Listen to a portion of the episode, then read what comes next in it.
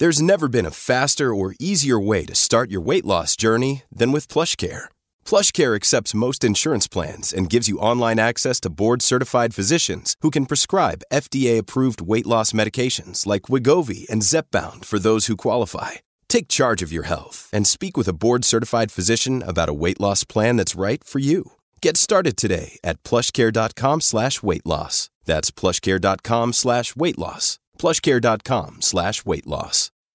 This episode is brought to you by Bumble. So, you want to find someone you're compatible with, specifically someone who's ready for a serious connection, totally open to having kids in the future, is a tall, rock climbing Libra, and loves rom coms with vegan pizzas on Tuesdays just as much as you do. Bumble knows that you know exactly what's right for you. So, whatever it is you're looking for, Bumble's features can help you find it. Date now on Bumble.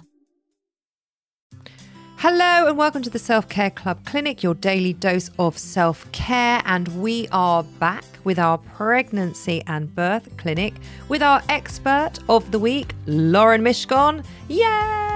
Thank you so much for inviting me to your studio, Nicole. Lauren Mishkon is a doula and has been since 2006, and she has supported hundreds of women through pregnancy and birth. It is true. It I is. have. It is true. It is the truth. What is our question of the day? Our question of the day is Is there any safe way to have a home birth? I would worry about PPH, etc. And this is from Izzy. What's PPH? PPH is a postpartum hemorrhage. It is Ooh. bleeding, a lot of bleeding. You don't want that. So what's the what's the situ well, with this? The situ is yes. If you're having a low risk pregnancy, home birth is a very safe and very valid option. And actually, it's only recently that births happened in hospitals anyway.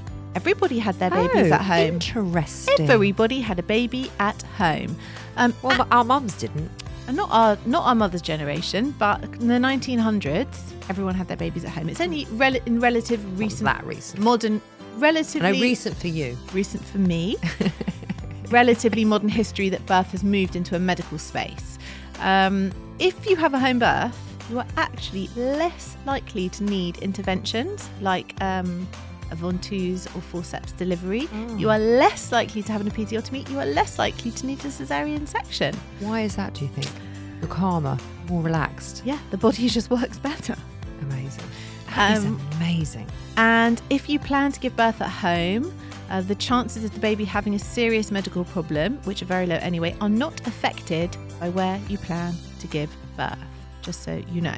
And also, there are loads of practical advantages to giving birth at home, like being comfortable in your familiar surroundings, you'll be more relaxed, you're going to have one to one midwife support. So, you're not going to have a midwife who's looking after you and the woman in room 8, 9, and 10 at the same time. She's just there for you. you, Yeah, the whole time. And she's keeping such a close eye on you. So if something isn't looking right or she's a bit worried, they're very precautious and they are going to transfer you into hospital. So you're quite a big promoter of home births. I love a home birth. And when you've done one and seen them and you see that mum tucked up in her own bed with her baby with a cup of tea, you realise how normal and natural that actually is. It's Let your body do all the It's hard work, lovely. eh? Yeah.